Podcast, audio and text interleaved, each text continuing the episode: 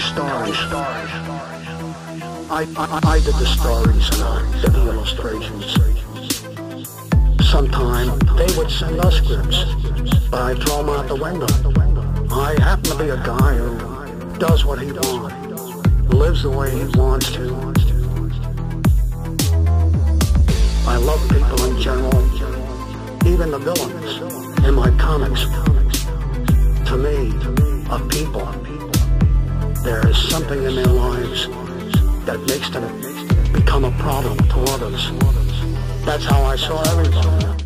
Welcome back, kids, and thanks for listening as we continue Jack King Kirby Month here on Kirby's Kids. And we're going to go ahead and enter into the realm of the spooky and the haunted here with Black Magic. Now, Black Magic was an anthology series that first came out from Prize Comics from 1950 to 1961. This was the first wave of horror comics that really led up to and fueled the outrageousness that would be the investigations by Congress, by Wertham, and then eventually the Comics Code coming into play in 1954. Well, Black Magic was one of those series, along with countless others, that were giving more adult oriented comics content and were really pushing the medium as far as the gory, the outrageous, the occult, and just the bizarre in some instances. Some of these stories bordered on twists from classic Hammer horror films to something that you might have seen out of Ripley's Believe It or Not, just crazy stuff. Well, DC would acquire Prize Comics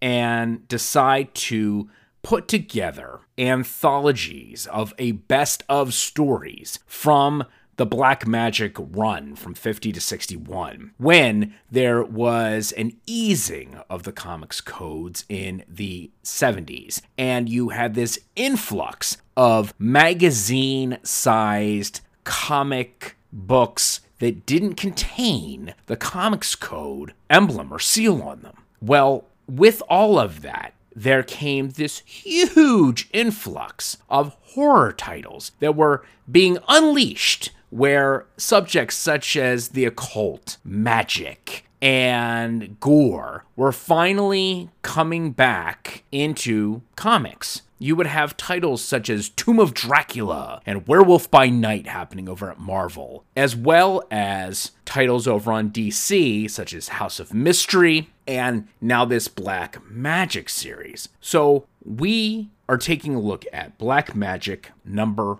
one. And this came out in November of 1973. This one is chock full of Joe Simon and Jack Kirby goodness and takes a best of play with these stories. So, our first story comes from Black Magic number 32, and this is entitled Maniac. And no, we're not talking the Michael Sembello hit from the 80s hit movie Flashdance.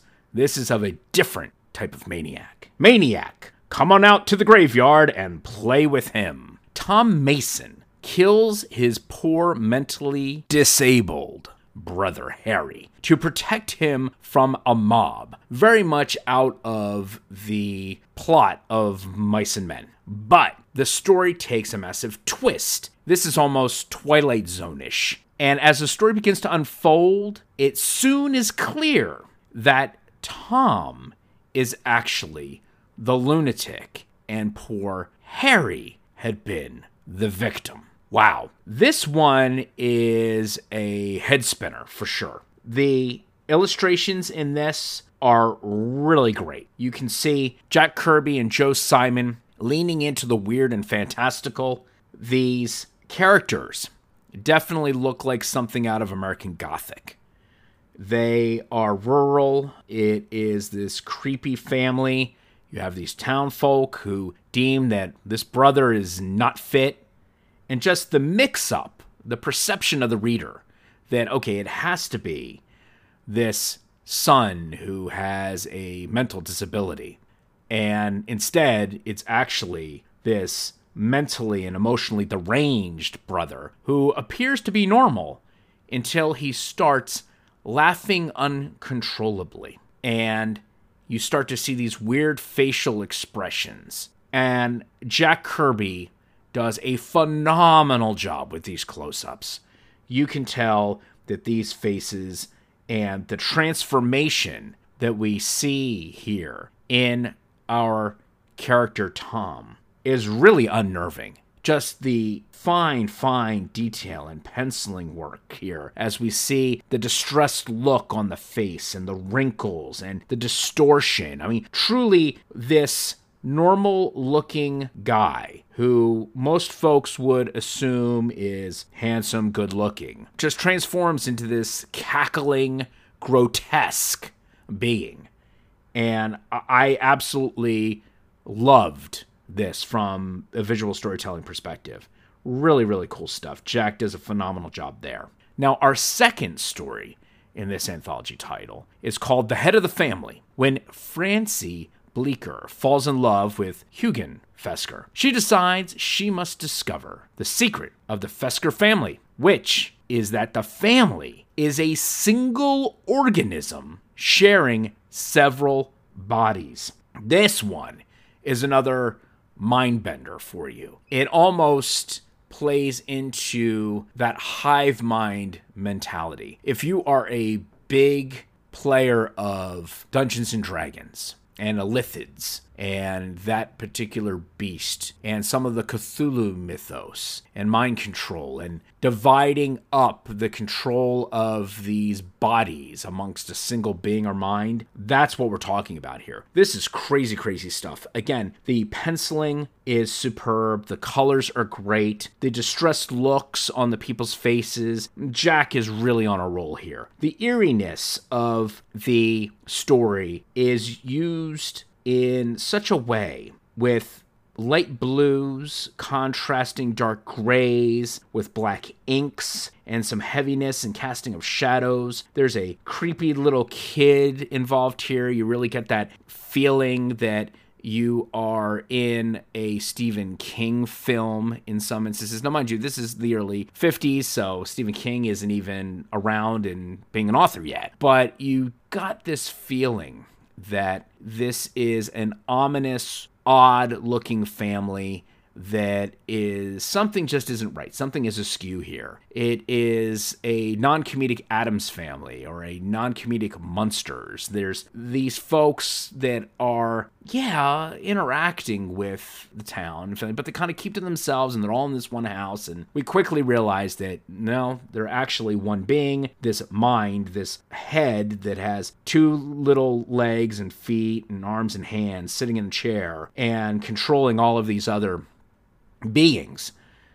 And I have to say, this is a pretty cool concept. I really like it. The horrific is really played into here. You have this mob of folks that storm the house, and uh, chaos ensues. And, you know, as soon as the mind, the head is killed, all the rest of the bodies collapse. Quite the stunning, action packed resolution to this story. Then we move into greatest horror of them all. Now, this one comes from Black Magic number 29 that was again originally published by Prize. And in this one, Johnny lives in Sanctuary, where other deformed people live, free from the prying eyes of the public. He falls in love with Elena. A lovely secretary, until he learns her secret that she too is yet another freak. This one really feels like it comes out of the pages of a sideshow carnival. It is really interesting to see the interactions between all of these beings, these people who have some sort of physical deformity or ailment. You can tell that it's definitely of the times. What is really alarming is the fact that Elena had been wearing this rubbery suit this entire time and that she's actually this deformed being, almost looking alien esque. She's got one, two, three, four legs on each side of her, and this this grayish being uh, really arresting, completely arresting. And then finally, what ends up happening is Johnny ends up having to kill her as she is approaching him in just pure love, wanting to connect with him and pleading with Johnny to accept her as she is. And just the, the sheer horror of her looks just drives Johnny to shoot her and prevent her from coming any closer. A rather tragic ending to it all. And then finally, there is a one page short story called The Vigil. And this was quite common in comic books to have a piece of educational material, something just purely written for the reader to enjoy a short story. We saw this being commonplace in many of the titles in the 1950s. And indeed, this is the case here over with Black Magic. And it is an enjoyable piece. Insanity would have been a welcome relief, but he could not accomplish even that. I'll just leave you with that tagline there. Again, no illustrations to report of there, just a nice short story, one pager. All in all, this gives you a great insight into what black magic would bring to bear and also be indicative of the 1970s. We would be taking the best of these stories from previous black magic comics specifically from Black Magic number 29, Black Magic number 30, and also from Black Magic number 32. Anthology series such as these would meet the needs and satiate the readers who were on a horror craze in the 1970s. We hope you are enjoying our celebration of Jack King Kirby Month here on Kirby's Kids. Whatever I put in my comics, I hopefully feel that this love of people may have been transmitted to them and help them not help them in any way, I'm not a psychiatrist, but just giving them another friend.